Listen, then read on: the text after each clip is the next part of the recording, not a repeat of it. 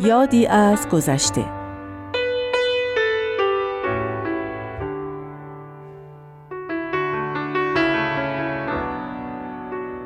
سکوت یا اعتراض؟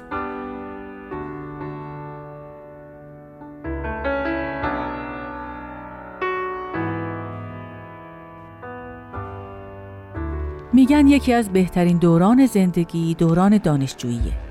برای من این بخش از زندگیم فراز و نشیب زیادی داشت.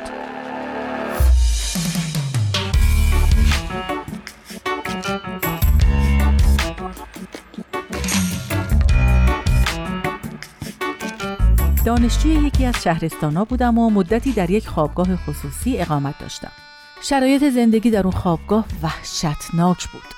فکر کنین دانشجویی که باید در یه شهر غریب با کلی مسائل کوچک و بزرگ سر و کله بزنه و دور از خانواده و پشتیبانی اونا مشکلاتش رو حل کنه و درس بخونه حداقل باید در یه محیطی زندگی کنه که آرامش و امنیت در اون برقرار باشه. ولی نه از این خبرها نبود. سرویس بهداشتیش که از بیخ و غیر بهداشتی بود و از همه جاش آب چکه می‌کرد.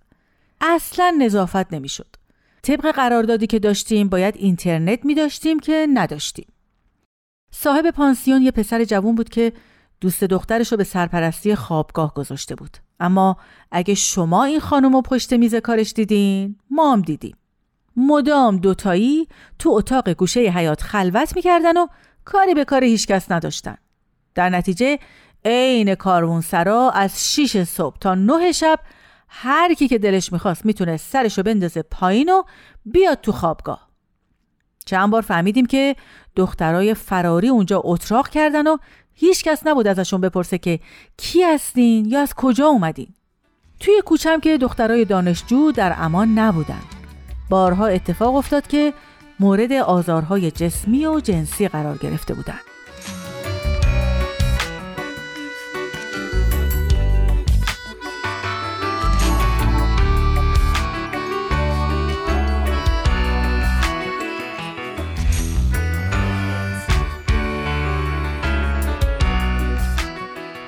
مدت گذشت صبرم لبریز شد. با دو سه تا دیگه از دخترها که اونام آسی شده بودن جمع شدیم تا یه راه حلی پیدا کنیم. گفتم بیایم بریم پیش خانم خیاط سر کوچه بهش بگیم که شوهرش داره دخترها رو اذیت می‌کنه. مرزیه گفت بابا آبروش پیش زن و بچهش میره. خوب طلاق بگیرن و آواره بشن. ترانه گفت نامه بنویسیم امضا کنیم. ببریم بدیم مسئولین. بگیم شرایط خوابگاه اینجوریه و اینجا اصلا امنیت نداره. یه ترم پلمبش می‌کنن. مسئول خوابگاه. برای ترم بعد درستش می‌کنه. بازم مرزیه گفت. یعنی راضی میشین یه خانواده از نون خوردن بیفته؟ بیچاره این پسر یتیمه. داره خرج خانواده و دوست دخترشو میده. من گفتم پس اقلا بریم پیش خودش. یه صحبت حسابی باهاش بکنیم. بگیم قرارداد داره. باید اینجا رو سر و سامون بده. اونم که از وضع اینترنتش. مرزیه گفت پولش کجا بود بیچاره؟ گناه داره. من که نمیام. شهدخ گفت آره بابا با خوب و بدش بسازیم و خودمون رو آواره نکنیم.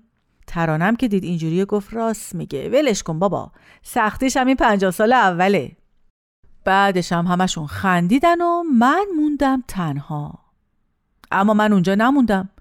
ترم بعد از اونجا بیرون رفتم و خونه گرفتم. تا اینکه یه روز خبر وحشتناکی شنیدم.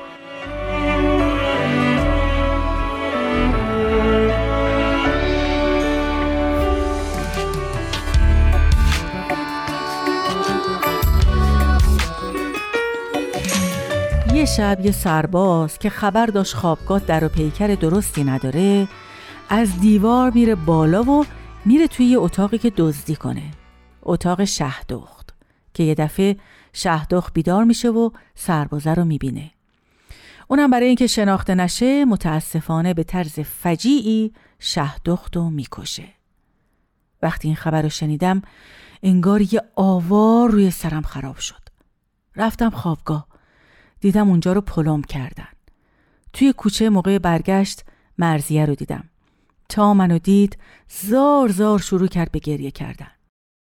ولی من بهش گفتم گریه نکن. الان یه دوست داریم که کشته شده و یه سرباز که اونم حتما اعدام میشه. مسئول این دوتا مرگ اول تویی بعدم من و ترانه شایدم هممون به یه اندازه مقصر باشیم. مرزیه همونطور که اشکاشو پاک می‌کرد گفت چرا؟ چرا ما؟ گفتم تو به اسم مفاهیم احمقانه مثل آبرو و نون خوردن ماها رو از اعتراض منصرف کردی. ما و از جمله خود شهدختم به حرف تو گوش کردیم و از اینکه حتی به خود صاحب پانسیون هم معترض بشیم برای اوضاع نابسامان اینجا صرف نظر کردیم. نتیجه چی شد؟ این فاجعه که خیلی راحت می‌شد جلوشو گرفت. تو رو نمی‌دونم.